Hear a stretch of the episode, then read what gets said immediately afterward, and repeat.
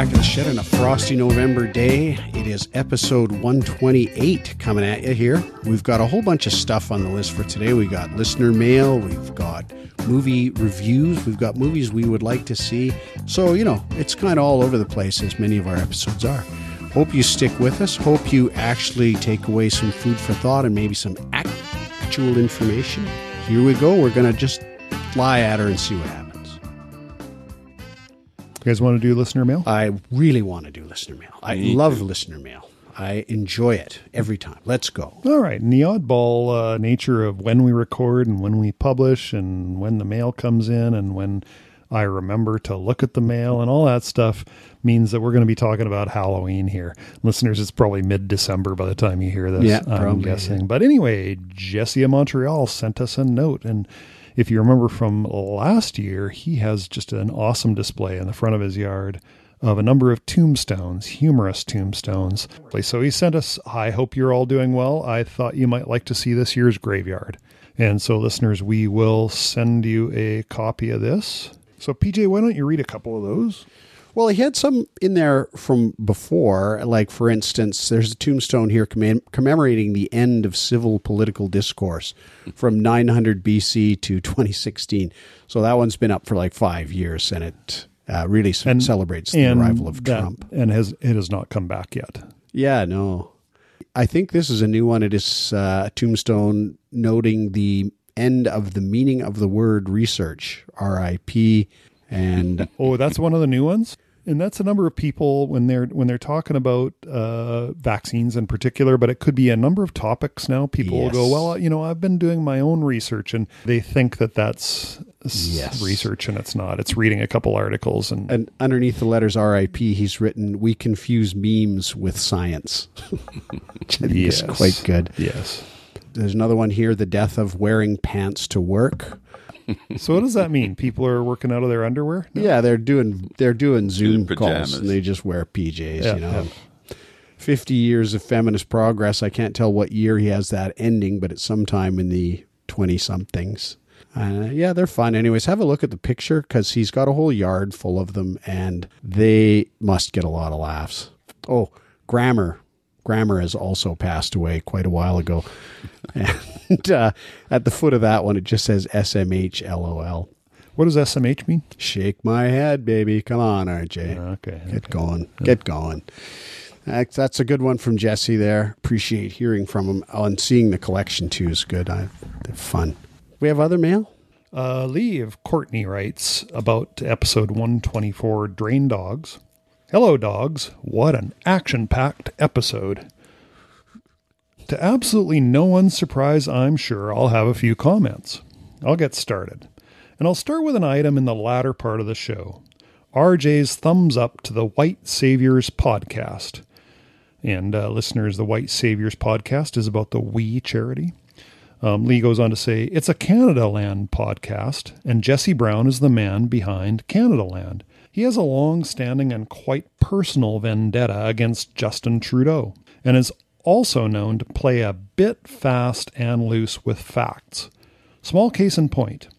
He said that the We charity marketed itself to children by putting its logo on boxes of cornflake cereal and posted pictures of said boxes. Hello, Photoshop. There has been no evidence at all that the logo ever appeared on cereal boxes, and even after he was called out for that um, error, he continued to promote the idea. Most of Canada Land's stuff should be viewed with the same critical eye and ear that I urged viewers of The Crown and other historical fiction to use. These blow the lid off whatever subject podcasts and blogs usually need some very critical thinking and often a fair bit of other side research. And that's in the uh, modern sense of the word research. Okay, well, uh, before we continue on, so just I'm a big fan of Canada Land. I don't listen to every episode, I just look at the topic. My least favorite aspect of Canada Land is it definitely is woke. So he won't employ someone unless they're non-white is pretty well the way it works. And that doesn't mean he doesn't have high quality people working for them. They're they're pretty good. The reporters are and commentators are are quite interesting and and do a lot of hard work. So, yeah, totally. I don't know if muckraking's the right word. I imagine he's not a big fan of Justin Trudeau, but he hardly mentions it on the podcast. It's usually about other stuff. The We Charity stuff is pretty hard hitting, and I, I actually believe it. So, uh, you know, having done my research. so Lee uh, then goes on, she replies again to uh, PJ's note. I had sa- I had responded to Lee and sent her a basically a thank you note for having written to us because she's a faithful correspondent and we really do appreciate all the email that we do get. Yeah, and she says, I'm glad my replies aren't just a bit PITA. Listeners, look it up. and she says, You've absolutely nailed it on the sensational or expose type of reporting. It is far more about style than substance. Jesse Brown's claim to fame was breaking the Ghomeshi scandal story. And given that it definitely needed to be out there, it also launched Brown as this kind of crusading guy, unearthing conspiracies and fighting the big dogs. Not to be confused with the shed dogs, whom no one should want to fight. Oh, I thought she was going to say, because they're not big. Damn it. That's going to be all hurt. And yeah, he's an interesting guy too. Like I, I looked at his article in Wikipedia because he's kind of scrappy. He's been starting this news organization. One guy starts the whole thing, right? So he hires people one at a time. Now he has a family of like four different podcasts. So he's been getting all this going and they have fundraising. And he has these great transparency reports where he talks about how they've been doing from an equity point of view and hiring and they ask listeners to post what they've been unhappy with. So lee if you ever did listen to that podcast you could uh, then write into them. He reads every single email written to them. He, his commitment is to do that. But anyway on the wikipedia article i learned that his his biggest source of money is software What? yeah, so he's behind some software. Now I can't remember the details of it, but he does heavily advertise FreshBooks. And I almost wonder whether he has some kind of hand in that uh, product. FreshBooks an accounting software for contractors. Yeah. Yeah. Anyway, I saw him when he came to town too. He had a he wrote a book about Canada. It's got a picture on the cover of Drake hugging a moose. and it's actually quite a quite a fun book to read. But uh, yeah, anyway, thank you for that, Lee. And Lee goes on to say, "Wouldn't you know it? I had one more comment on your show that I listened to today about garburators, and I forgot to mention it. For the record, I'm definitely in the no camp. In fact." When we moved to our place four years ago, we had a plumber come and take the garburator out partly so that the sludge stuff, which KJ rightly pointed out has to be dealt with at the other end, wouldn't go in in the first place, and partly because the undersink aspect of a garburator takes up so much unnecessary space. Yeah, that's a true thing. On Facebook, Al from Walnut Grove wrote us about the garburators ish- episode. Uh, when we asked uh, yay or nay for garburators, he says nay. Mine stopped working some years ago. Expensive to replace? So just replaced with regular drain pipe instead. The advent of composting should eliminate their need. In our townhouse complex, we had to have the drain system of one of the, our quads scoped. It has regular problems with backups, lots of fat clinging to the pipe walls. So if owners use flushable wipes, pour oil into the sink, including using a garburator, it is a recipe for disaster. That's really disgusting, but still, thank It you. is disgusting. I always think of people's arteries when people talk about that. Uh, thank you for that, Al. Sorry, listeners. That's all on Al of Walnut Grove. Your current sense of vague revulsion, that's all his fault. No garburators for Christmas. yeah. No, instead, it's garburator removal. This card good for one garburator removal. Not carburetor, carburetor. Carburetors are a whole other seasonal event. That would be a great gift, wouldn't it? Yeah. Yeah. Okay. Play your cards right, RJ. So it appears we have a resounding thumbs down on garburators.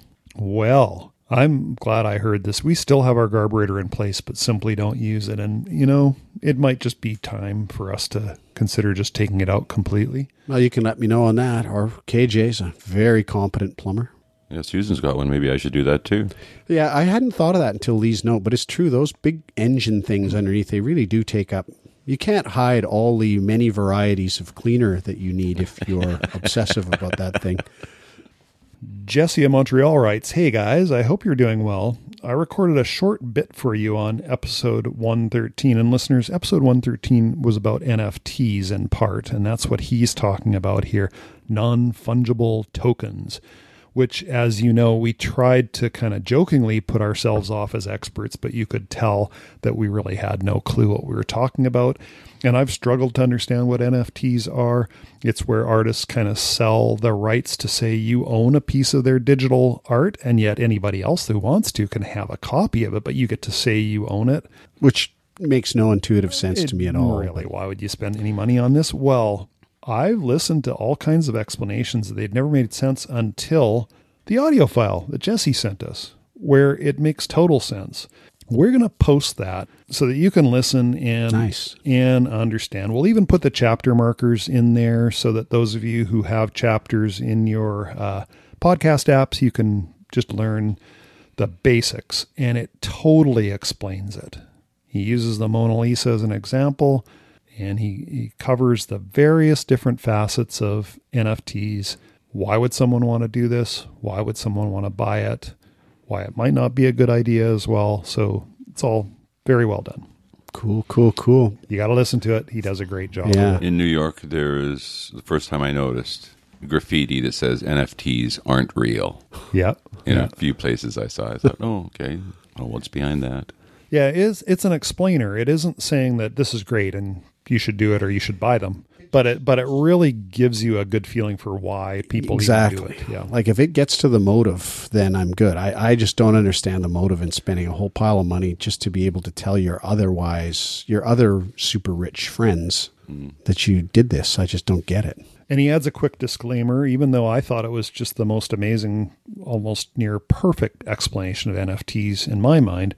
He did do a quick disclaimer. He said, I didn't look anything up, so I may be wrong about some details. I know your, how high your journalistic standards are.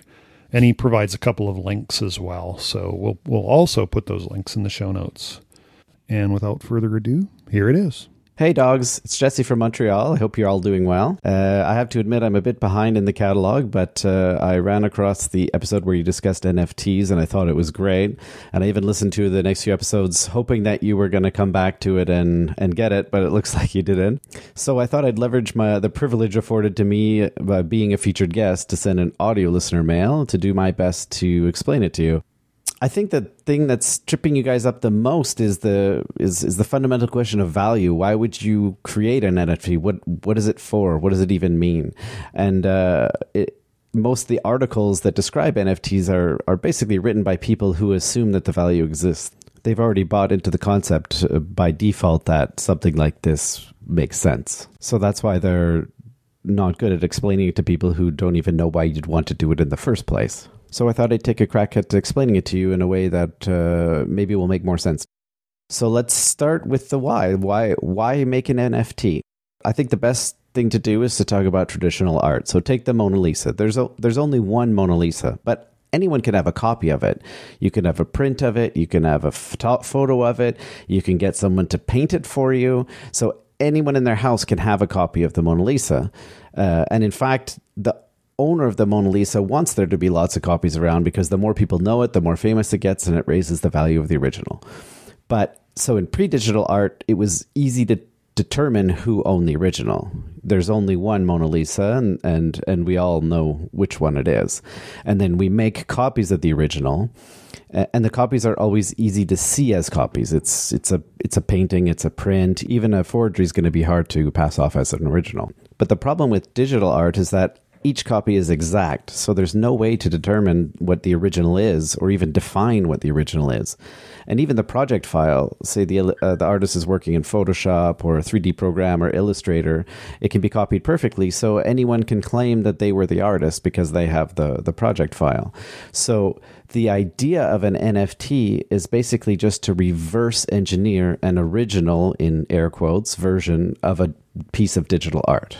Now, I can already hear PJ complaining, that doesn't explain anything, that doesn't make any sense. Uh, and uh, I- you guys are to have to bear with me because I'm to get there. But uh, the first thing that I just wanted to make sure was clear was that the the conceptual reason behind creating an NFT was to create a way of defining an original and defining an owner of an original piece of digital art, which wasn't possible in the same way pre NFTs.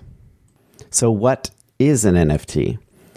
And again, here it uh, people trying to explain it get bogged way down in the technical stuff because they find it super exciting, but they forget to just describe what the basic thing is. And an NFT is really simple. An NFT is a list of who owns what. That's it or more precisely, an NFT is an entry on the master list of who owns what. And to go into even more detail, the entry on the master list is linked to your digital wallet, which is basically just a file on your computer with very strong encryption that allows you to prove that you are, in fact, the owner of that entry on the list. So when you buy an NFT, you're basically paying to have uh, your name put on a master list. That's all it is. So while a painter will sell the original copy of their painting, the original painting, there is no original JPEG. There is no original copy of the digital art, which means there's no copy on your computer li- that is linked to the NFT that says that this specific JPEG file is the original. There is no original JPEG file. And that's also kind of the conceptual thing that's hard to understand. That when you purchase an NFT, you don't purchase the file itself, the JPEG itself. You're probably given a copy of it, but it's not, there is no JPEG that lives on anyone's computer that is the JPEG. Everyone can have the exact same JPEG. The only thing you've purchased is adding your name and the description of that JPEG to a list somewhere. And now I can actually see the smoke pouring out of PJ's ears as he says, That makes even less sense. None of this makes sense, but bear with me. I'm getting there. We have to ne- move on to the next question, which is how does that actually How does the list work? So we're going to talk a bit about uh, blockchain. And again, uh, most people who explain blockchain are explaining it in highly technical terms uh, to people who already understand the, the, underlying concepts. But blockchain is really not that hard to understand. Uh, blockchain is basically a way to distribute a list. So again, it's it's literally just a text file, uh, but this way means that no one owns the text file. So there are multiple copies of the text file uh, that live on multiple computers, and every time one of them gets updated, all of the other ones get updated. So there's a verification about the update, and then the update is pushed out to every one, every other file, and all the files are the same. So what that does is it uh, distributes the ownership of that file in a way that nobody can control it. So that nobody can say, look, my copy of the file says I own this particular piece of art because everyone else's doesn't agree with it. And when you check the verification hashes, it uh, you're wrong, and no one will believe you. The other thing that uh, is essential to blockchain is very strong encryption, and that's just basically a way of making it really hard slash impossible with the, the computer technology we have today to forge uh, any uh, any data on that list. So again, it's just a giant decentralized list. And on that list is a description of the piece of art. Uh, and by that, I mean the code necessary to recreate that piece of art in a visual form and uh, a link to your uh, wallet. So your digital wallet, which proves that you are the owner. And to prove it, you need to open your wallet with your very strong encryption. And that's it. It says, this code here belongs to this person here. And with your encryption key, you're the only one that can open that or prove that it's you. So it's literally just an extremely complicated way of creating a list of who owns what. In functional terms, it could just be a spreadsheet. That's basically all that it's doing. So, to recap, a digital artist creates a piece of art they prepare it for an NFT and they sell that NFT. And when you purchase it, you're basically add your name to the list and a, and a secret key that only you know that says that you are the owner of that piece of art. And there can be a million copies that float around, and you don't even need a copy yourself, but you can always claim that that piece of art, that image, that video, that whatever, that digital asset belongs to you, that you are the owner. But in the end, that really doesn't answer the question of why. Why would you want to own an NFT? And the only real answer is why would you want to own the Mona Lisa? Why why would you want to own an original piece of art that uh, from the artist down the street? Because it's fun, because there's a prestige, because of the ability to say I own something original. There's no other answer than that. We can all get a copy of the Mona Lisa and put it in our house. We can get a high fidelity copy and put it in our house. We can have someone paint the Mona Lisa for us and put it in our house. But we know that we don't own the Mona Lisa. And it's the same for someone who wants to own a JPEG. Everyone else can look at that JPEG. Everyone else can see it. They can copy it. They can plaster it all over the place. But there's only one person that gets to say that they own it. The only reason it feels weird is because there's no physical object to own. But that's where the disconnect lives between the generation that grew up with analog and the generation that grew up in a digital reality. For them, it's not weird to own something that doesn't exist. And the only way I can really think of to explain it is by way of another analogy, and one of my favorites that comes from economics. Um, lost in the middle of the Pacific Ocean is a bunch of tiny islands called the Yap Islands, and and the people who live there their currency is uh, stone carving, stones that are carved into discs. Uh, and they do this on there, there's several small islands, and they do this on one of the islands, and they bring them to the main island. And these stones can be huge. They can be the size of a car, or they can be the size of a coin.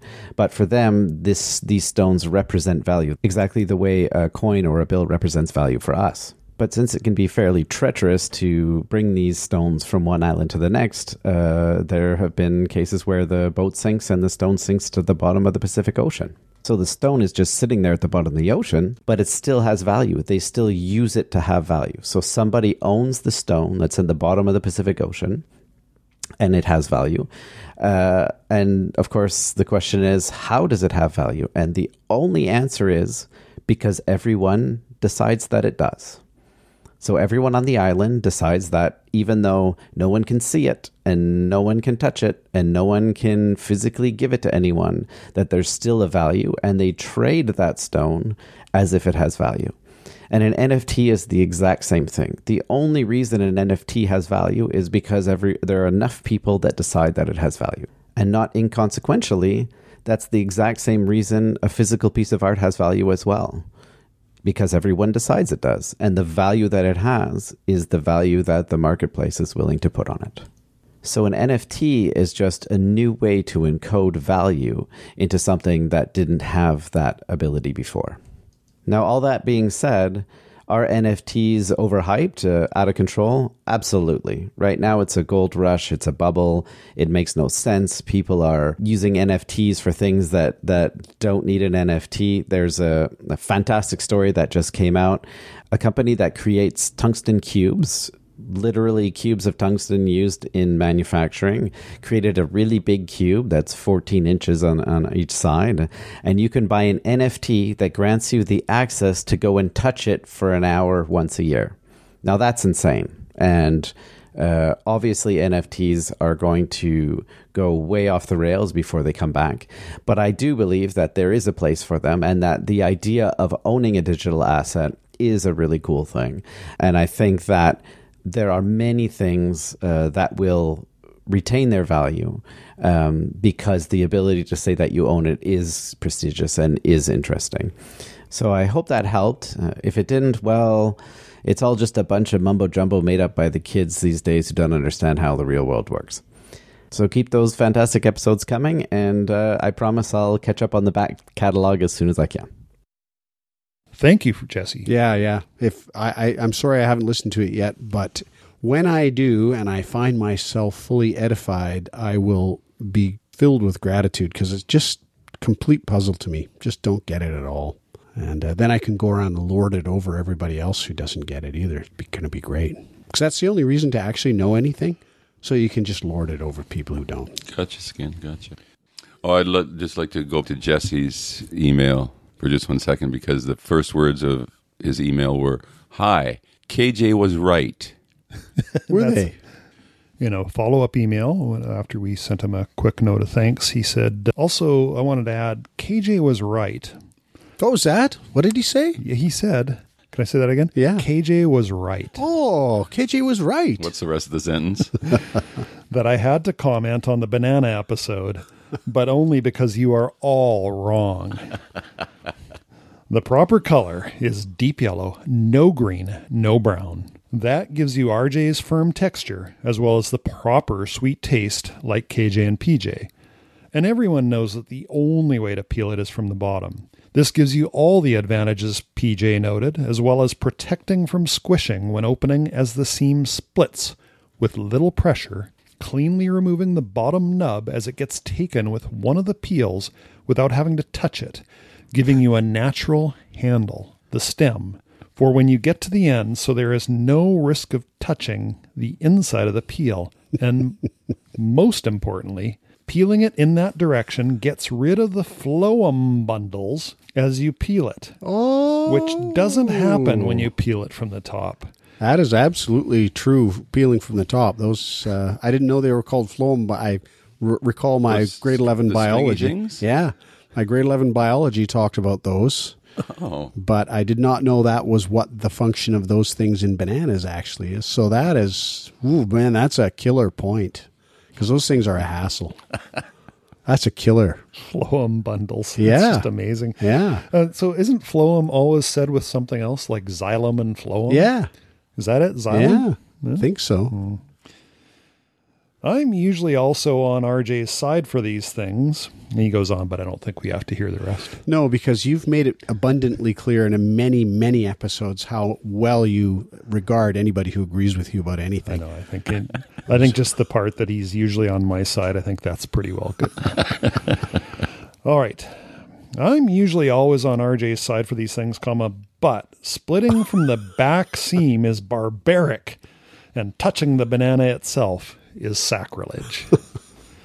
Jesse. That's strong language. Yeah, it's pretty strong stuff, but uh, Jeez, he I might can't win that really- one. I can't argue. No, he that. might win that one. I've I'm pretty religious about the top down, but the first time that little nub doesn't go with it, it's just over. Jesse's going to get a flame mail. I don't care about Phloem. He's going to get a flame mail. Phloem bundles. Phloem bundles. It's great. And if we had listener mail theme music, could kick in now because we are done. Okay, good. Good, good. Thanks for those, you guys. Keep them coming. Keep them coming. KJ, you've been uh, off in the oversized apple there, and uh, so maybe you haven't prepared snappers, or have you?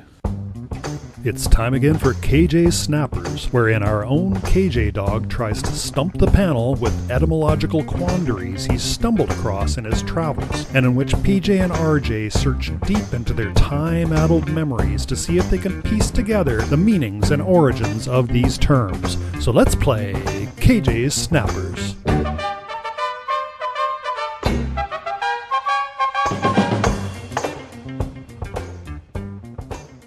Pretty sure you guys both went to Spokane in 74 for the trip. Sure did. Well, we flew over Spokane. So, do you guys know the name of the river that goes through where the expo grounds were, right? There's bridges that went over it and stuff. Do you know the name of that river? I did at one point, but I can't recall it. Well, there's the Spokane River that goes through the middle of Spokane, but you're talking about the Gonzaga University grounds, right? No, no, I'm talk- talking about the expo grounds. Oh. So maybe that is maybe it's the Spokane River. I just Well, I don't know. The I just looked at it and I thought, well, I don't know what that is. I, I think it's the Spokane River goes right through the middle of Spokane. I think But is it coming down from the north? probably It must. because you would assume that it's heading west, eventually heading for the Pacific Ocean, right? Or to join up with the Columbia, Which goes to the Pacific. which before that, yeah, it must. Because it's quite small. Like it's not. I Yeah. think the, the kettle's bigger than. Well, Mi- Kettle's well- wider, but that thing looks deeper in the pictures I've seen. It looks Yeah, deeper. yeah. I, I don't know. Well, that's that one. That You rings sh- a bell, though. Spokane River. That's probably it. You should feel free to Google that one. I'll I'll do that. Okay. Okay. Richie, Yep. let's talk about prosumer. Right. So uh, prosumer is midway between consumer and professional. And it's spoken of in terms of usually hardware that's being sold. Could be software as well, though. And so you're selling a prosumer version. That's one that's sold to consumers who are big fans or, you know. Oh, okay. Yeah, so PJ and I use Sound Studio. That's kind of like prosumer. Like mom and pop aren't going to use that for editing. Uh, they're not going to edit audio in the first place. Is that a new new word, like sort of newly coined? I've never heard it before. It just doesn't show up all that much. I think in stuff that you read, not not Yeah, very much. just never it's- ever heard it. May be a marketing term more than anything else, like to make people think, "Ah, I'm a prosumer." Yeah, so that yeah. they'll use it, uh, to try and sell you. This is our prosumer version, and uh, Well, your description makes total sense. It's just I've never ever heard it before. Thank Every you. day is something new. That's why people listen to us, you know, so they can learn things, that's it. Okay. learn stuff. Oh, okay, okay. So yeah, you you you are right that it's the Spokane River, and it's very very small. It's coming from the east. I don't know where. Oh, it's coming from Idaho, Coeur d'Alene. Coeur d'Alene, Lake- Yeah, Is, is what is that called? Lake Coeur d'Alene? Yeah, because those are mountains up there, aren't they? Like Coeur d'Alene is in the mountains, isn't it? Um, I don't know. I've been there. Well, further, Coeur d'Alene Lake, yeah. So that's where it's coming out of there, and not very far west of Spokane, it hits the Columbia. yeah. Right, because the Rockies come down through Montana, right? And don't they kind of foothills at least are into Idaho? Yeah, basically, the further east you go, the higher the ground goes until you peak somewhere on the Rockies. yeah, yeah, yeah. And uh, the Rockies kind of curve down through North America, right? So, Yeah. All right, and that's it for snappers. quick snappers. Although KJ might be looking for more. I'm not. No, no, no, no, no. I'm done. He's checking his mail. He gets a lot of mail. You know, he hobnobs with famous Broadway guys. We'll have uh, more next session, gents.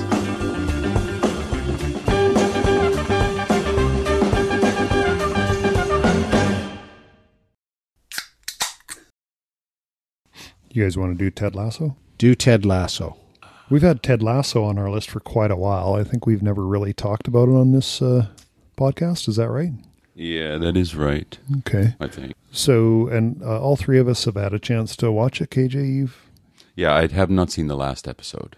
Okay, but it's uh, and uh, that that would be the finale, uh, the season Yeah, two finale. yeah, yeah. Okay, so uh, listeners, we are going to uh, talk about Ted Lasso. So if you haven't watched it yet, you might want to just skip this segment because the show is uh, highly recommended. It's a joy to watch. So, uh, KJ, you want to get us started? Well, I'm looking at my original thing here and says would like to discuss the series, but more importantly, discuss how Hollywood defines us. But I guess before we do that, yeah, let's get into the series. God, it's clever, and he's so it's so fast. First of all, it's uh, and it seems like it sounds a lot like improv sometimes. But boy, they they throw him and his his straight guy, his, the other American. Yes, some of the stuff they, God, man, it's a. I, I don't know if we, what do you want to do? Do you want to say what happens in the show or? Sure. I mean, we could, but just on that point um, about the, the the speed, they're they're often references. So Right. yeah, Right. something will happen, and then Ted or Coach will just drop something. Mostly Ted will just say something quickly, and you're gonna miss. I'm I'm sure I missed Yeah. ninety percent of them, but the ten percent that I caught, I thought that's Yeah. really funny. So yeah, the show is quickly. It's an American football coach, meaning the American style of football, not soccer. He was a coach of college level, so not a very high level in the football world, and he took a team to number one. Gets hired by a Premier League soccer team. So he gets actually hired to coach one of them, which makes no sense because he knows nothing about soccer, and his fellow coach, who's just largely just called coach, knows nothing either. So why did they get hired? This is established in the first episode that the uh, the owner wants the team to fail, and so she just thought this would be fun. Run the team into the ground because she was recently divorced from the main owner, the original owner, and she got it as part of the divorce settlement. And she knows that soccer means a lot to the uh, her divorced husband and her to her ex, and therefore, why not run into, into the ground just to watch him suffer?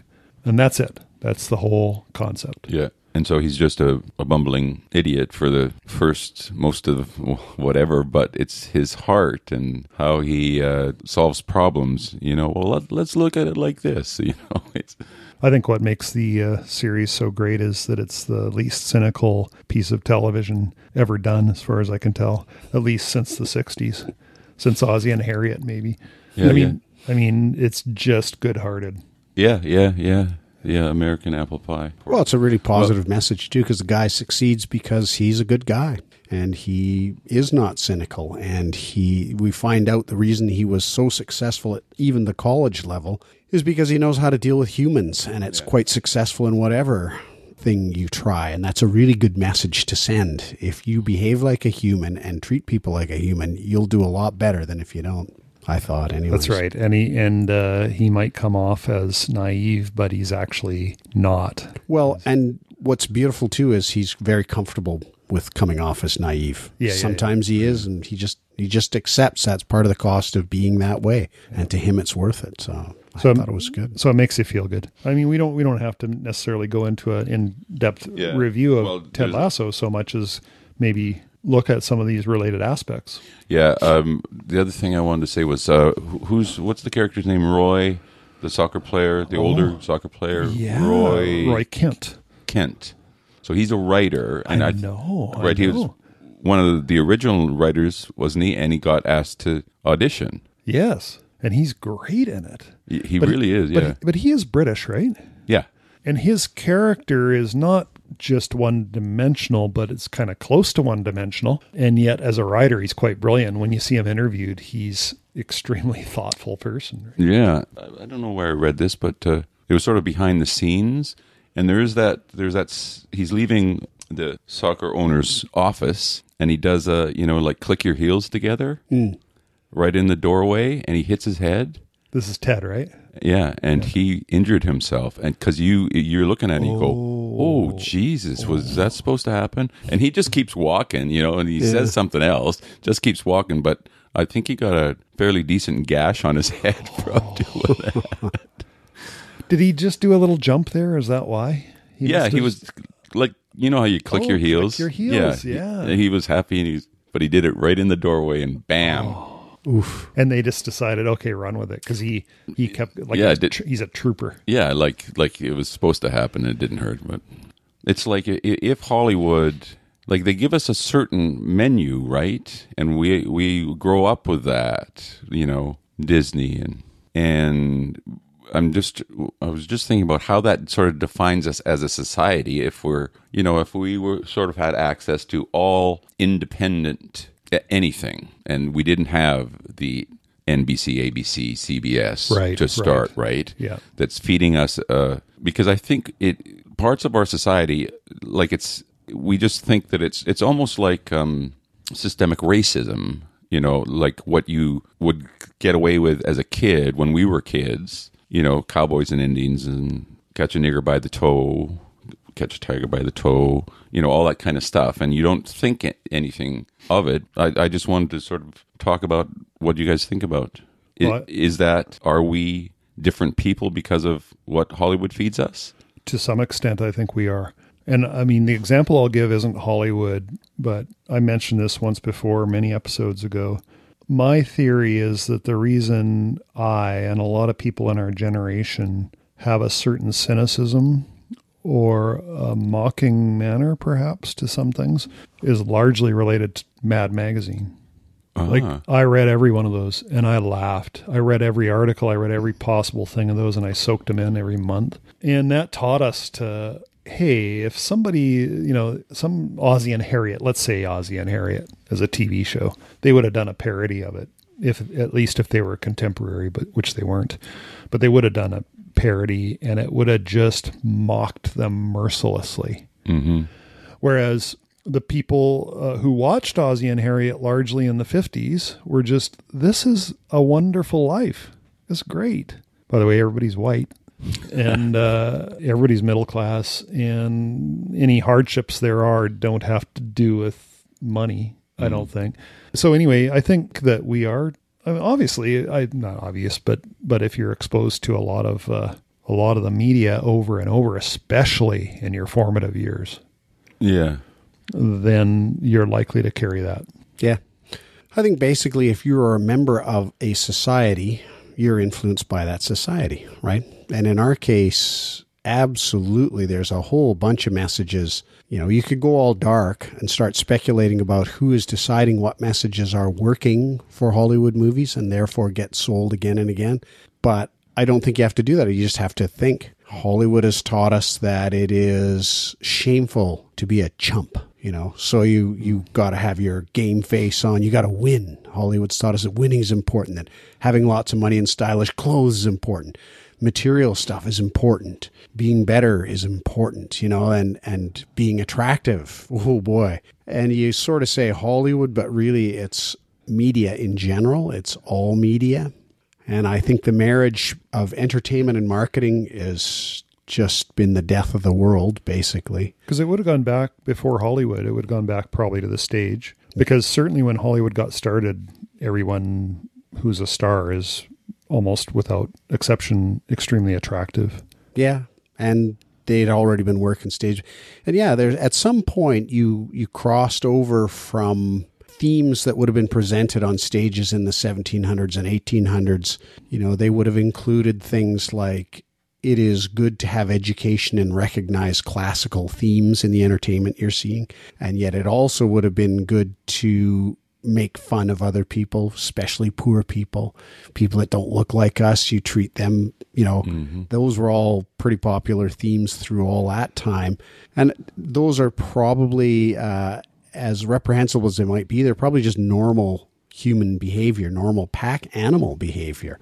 If somebody doesn't look like you, they're not part of your group. You make sure they are outside your group and you cater to your group. And as you mentioned, the group was all white for the longest time. But at some point, somebody somewhere figured out that that same appeal that sold those movies is really super good for selling stuff that has nothing to do with any of that. But boy, if you see that owning a certain kind of soap is key to remaining in the group, you're going to buy it.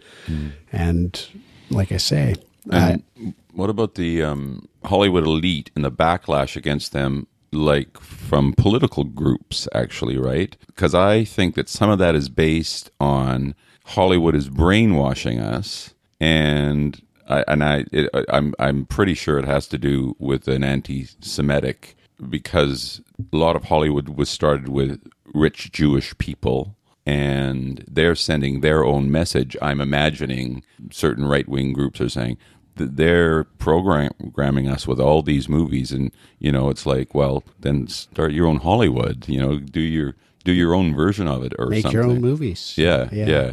So um, I think that's where the, my original how it defines us, and some people accept that, and some people are against that. Yeah. Well, if you circle all the way back to Ted Lasso there, you could ask yourself, wouldn't it be great if Hollywood presented us with more, lots more super popular movies that had themes about decency and themes about being yourself and themes about not being ashamed of who and what you are and way more generally positive constructive themes than what we typically like I've often joked about only wanting to watch movies where things get blowed up real good and you know it's true I do but so many movies are just filled with themes that are not really that positive for society as a whole and terms of a backlash against the Hollywood elite you could probably just sort of think well I wonder how many people are fed up with being sold products without even being aware that they're being sold product. And they're fed up with the guys who make movie making tons of money off the fact that they're putting products into those movies that we then wish it's like subliminal advertising. Product placement is really closely akin to subliminal advertising. Yes. and there's there's this slow awakening to the fact that we're being marketed to constantly even when we think we're being innocently entertained Yeah. But you're talking about, yeah, it's interesting. If you look at Apple TV Plus and, and just as an example, a nice little example here of shows that might.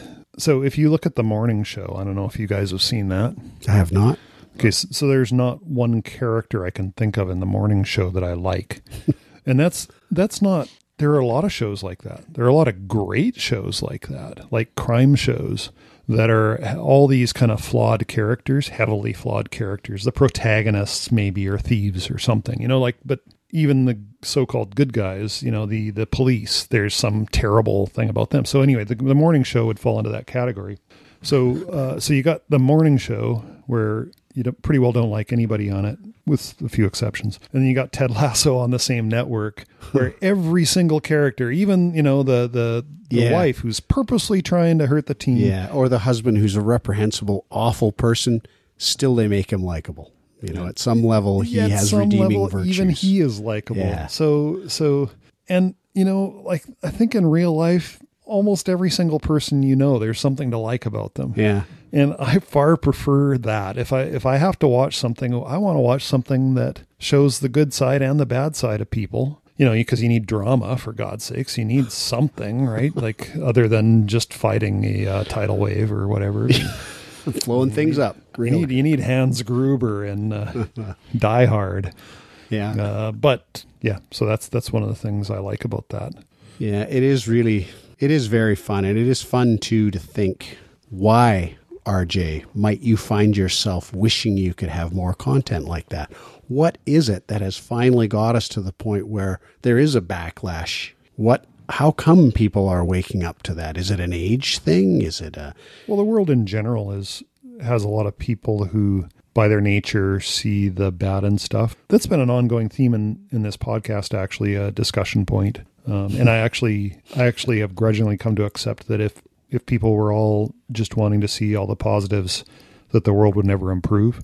So I actually see a lot of benefit to that. But I, I love just seeing stuff that um, shows the goodness in people. That's all. It's as simple as that. I mean, Yeah, I, I, I think that's a fair point, and I, I I don't think it contradicts my question. It's just I wonder what it is that gets us to the point where we are thirsty for more portrayals of the good in people rather than all the awful negativity that we typically bathe in when we look at social media. Right, right.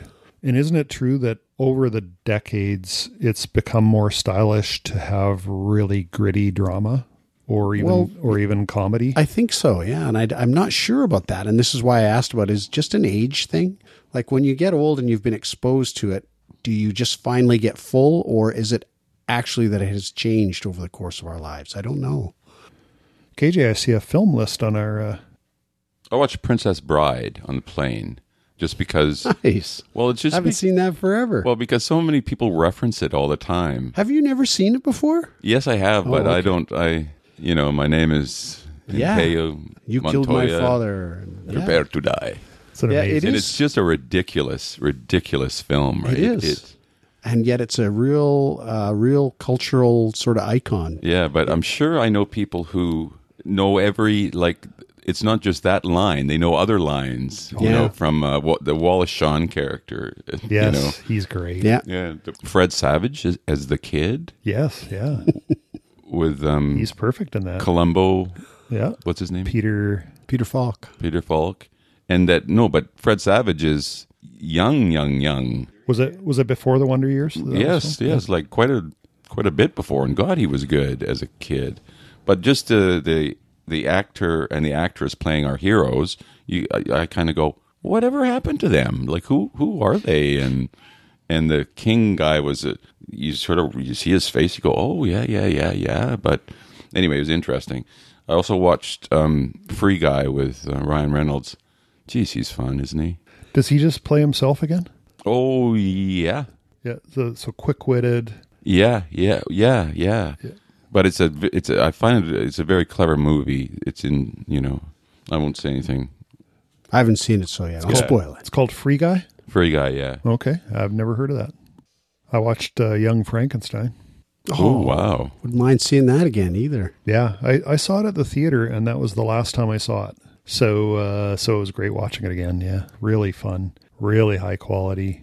And then the first blood reference. My friend Corey's girlfriend is in the tourism industry, and she knows this guy in Hope who is he's the biggest first blood nut in the world, and he does before COVID Tours. tours. And they have a. I think this year they might have the. They do some a big festival every five years, and people like travel from around the world to go and see things. Now, just just for uh, anybody in our audience who, like me, has never seen First Blood, this is the Sylvester Stallone movie. Yes, these guys, Corey and his girlfriend, they spent five hours with him, like a personalized tour. And Corey's just going on about this. so then I watched it because he was like, we he actually made me put it on when he was talking. Oh, he, he said, watch the first scene. And it's Rambo coming into town or coming to a place to find his old war buddy. He's looking him up. And there's this black lady who is either the guy's mother, it must be his mother, and she's not credited in the movie. And she has, I don't know, 10, Wow. 10 minute scene. Wow. And she's good. I Like, wonder she's what- really good. What happened? What was that all about? Couldn't about? figure that out, but he, he sort of made me watch that. And then I ended up watching the whole movie, and it stands up really well. Really? It really does. All those Rambo movies are super good for those who enjoy body count Yeah, yeah. do movie watching. And you know. vengeance. And, ve- and Vengeance. Yeah. Yeah. yeah. Well, I'm definitely going to add that to my Yeah, have watch a look. list. Yeah. Have a look. And then the other thing on my list was The Mission. Har- Harrison Ford, that one? No, uh, no, De, De Niro. Yeah, that's in South America, South American Explorers, isn't it? Yeah. I believe it is. Yeah. Okay. But I, I'm pretty sure that it is my number one soundtrack, or actually the number one music in my head is that that score from Ennio Morricone. Yeah, I have I have the soundtrack album. Oh God, it's good. God, it's good. Ennio Morricone, he did a lot of the spaghetti westerns as Yeah, well. yeah, yeah, That's him. Yeah, yeah. That's Ennio. Well, I uh, about uh, probably ten years ago saw uh, Bullitt, the movie. I didn't see the movie. I saw the DVD sitting in a bin somewhere. Steve McQueen. Yeah, and so I thought oh, I've never seen Bullitt, so I paid five bucks or something to get this binned DVD and ripped it, and then that's the last I thought of it. So lately, I've been looking at whatever I've had ripped, and I'm thinking this is just stupid to have gone to the effort and never watched these things. So I decided to watch Bullitt, Mm. and of course, I'm aware of the famous San Francisco car chase scene, which was awesome. Totally enjoyed that. I enjoyed that it was in the middle of the movie, not the end. Apparently, it was breakthrough. Like chase scenes had never been done that way. I liked that it was uh, the worst thing. The worst part about chase scenes, I'm sure you'll all agree, is that how some UPS van is keeping up with a uh, Fiat Spider for like 10 minutes. And you go, come on, really? And so this one was more realistic that way. They both were hot cars and Yeah. it made sense. And I just enjoyed it. So I've been on a bit of a Steve McQueen film festival ever since. Because I did, uh, as you guys might know and listeners might know, I watched every single episode of Wanted Dead or Alive, Yeah. which was his TV series. Yeah. What got me going on that was Once Upon a Time in Hollywood. Uh, just which is a fantastic movie, and the the protagonist in that show can't seem to break out of his western and into the movies uh, TV series and into the movies. So that that actually was based on Steve McQueen, and Steve McQueen was a rare person who could star in a TV series and actually become a movie star afterwards. That was just unheard of. So anyway, I decided to do it in uh, time sequence. I am not going to bore you with every single Steve McQueen movie ever made, and I'm I'm actually not through them all. I'm just going to mention the first one. So Steve McQueen starred in The Blob. Oh, right, right. If you can get your hands on the blob somehow, just watch it. It's ridiculous. uh, Steve McQueen, you know, it's arguable. I don't know your opinion of his acting, uh, KJ. Oh, he's a decent actor. He's a decent actor, I think. He he doesn't doesn't necessarily have a broad range, but he's great, and he has an animal magnetism. So there's there's much to be said about his acting. But even in the Blob, you can see his personality coming through and making him seem a very attractive person to watch on screen. But his timing's just awful. Every everything about it. Actually, I, I'm convinced it's the director. They have they have almost no budget. I don't think they have budget to recut scenes. Uh, And so there's all kinds of weird stuff in the dialogue. Oh, there's a pause that made no sense. So even down to the point where there's a crowd of people running in terror out of a movie theater. Uh, yeah, I remember that scene. Yeah, they're all extras. And when you look closely, Oh, they're all laughing. they're just having a blast. They've completely broken their characters. It's just a gas. They're having a gas. They're laughing. There's no way the director intended for that. They simply couldn't afford to keep the theater shut down for an extra hour to get everybody moved back inside and start them over Oh, again. right, right. And it- yeah, was the blob stuff that was physical? That was real. Yeah, yeah, yeah. So, some so, sort so of- some great big kind of lumps of some sort of jelly, like It's probably just tapioca or something, you know. Like, yeah, and it almost looks like it's got a plastic outside. Yeah. because Yeah. you don't get to watch it expand Yeah, and get bigger. You just they cut to the next scene and now it's bigger. Yeah. So, the, so the the effects are the, possibly the, the worst ever movie effects. early days. Well, the thing with that film for me is I just every time he comes on, I lose everything because he just Rich, you told me he was 28 when he made that film and he looks every day at 28. He looks like he's in, you know, I'm sure he's smoked and stuff. He's supposed to be playing a teenager. He's supposed to be a 17-year-old teenager and he's oh. he looks like he's 35. Every time they have a close up, I just think, "Oh, come on." Yeah, yeah. I can't for an instant suspend my disbelief here. It's just not happening. For Yeah, and then and then suddenly he's in a scene talking to his dad about whether he's allowed to go out or not. Yeah, yeah. My son's not in the habit of lying. You know, oh my goodness. Your son, you guys could be out having beers tonight. You're like five years apart. Heaven's sakes. And uh, yeah, I suspect many of our listeners are not going to watch that. But if you do, it's it's really fun to watch. And since I think most of you won't watch it, I'm going to tell you at the end. They managed to figure out that spoiler alert: the only way to stop the blob, the only way, and Steve figures this out himself, clever teenager that he is, yeah. by spraying a fire retardant at it, a fire extinguisher, and you know when the is it CO two comes out of the fire extinguisher, um, it cools because that's what happens when a pressurized gas comes out. It immediately cools down, and they notice that the blob stops or even retreats. And so they figure out that only cold can stop it. And if they blew it up, it would, of course, result in many tiny blobs everywhere. So, you know, it has, has to be cold. So at the end, they decide to uh, bring in some Army helicopters, pick up the entire blob, which is sitting there shivering because it's cold, and take it up to the Arctic or the Arctic, which is what they say in the show. and then, so they say, and that should be about that. But will it be dead? No, it won't be dead. And then Steve says, uh, he says, but that should take care of it. And Steve says, well, as long as the uh, long as long as the poles don't melt. Huh? Oh, oh. Didn't he? Prescient. And it was CO two they were spraying, carbon, right? Huh? Man. He saw it all happening, and then and then we see off in the distance in the Arctic two little parachutes and the blob kind of falling down, and it just comes to rest. And then and then we see the end, and then the end kind of balls up cartoon like and changes into a question mark. Yeah. Ooh, clever, clever, yeah. clever. So uh, so there you go.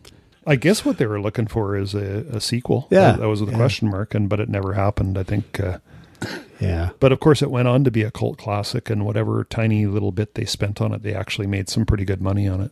By now, they certainly Yeah. have somebody somewhere. Did. And Steve had been talked out by Suzanne Pleshette of all people. She said, "Don't don't take points on that thing." so Steve was paid three thousand bucks for the whole movie, and that was it. yeah, it's pretty good fun if you if you like that sort of thing.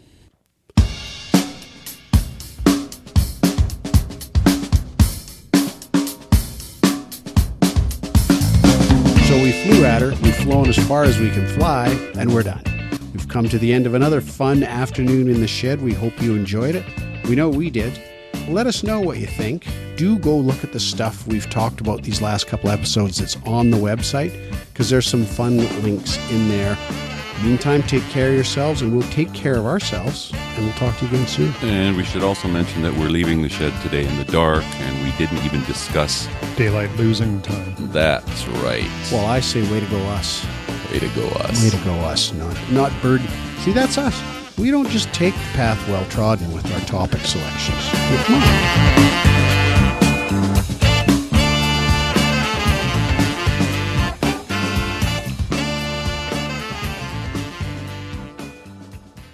That was fun, guys.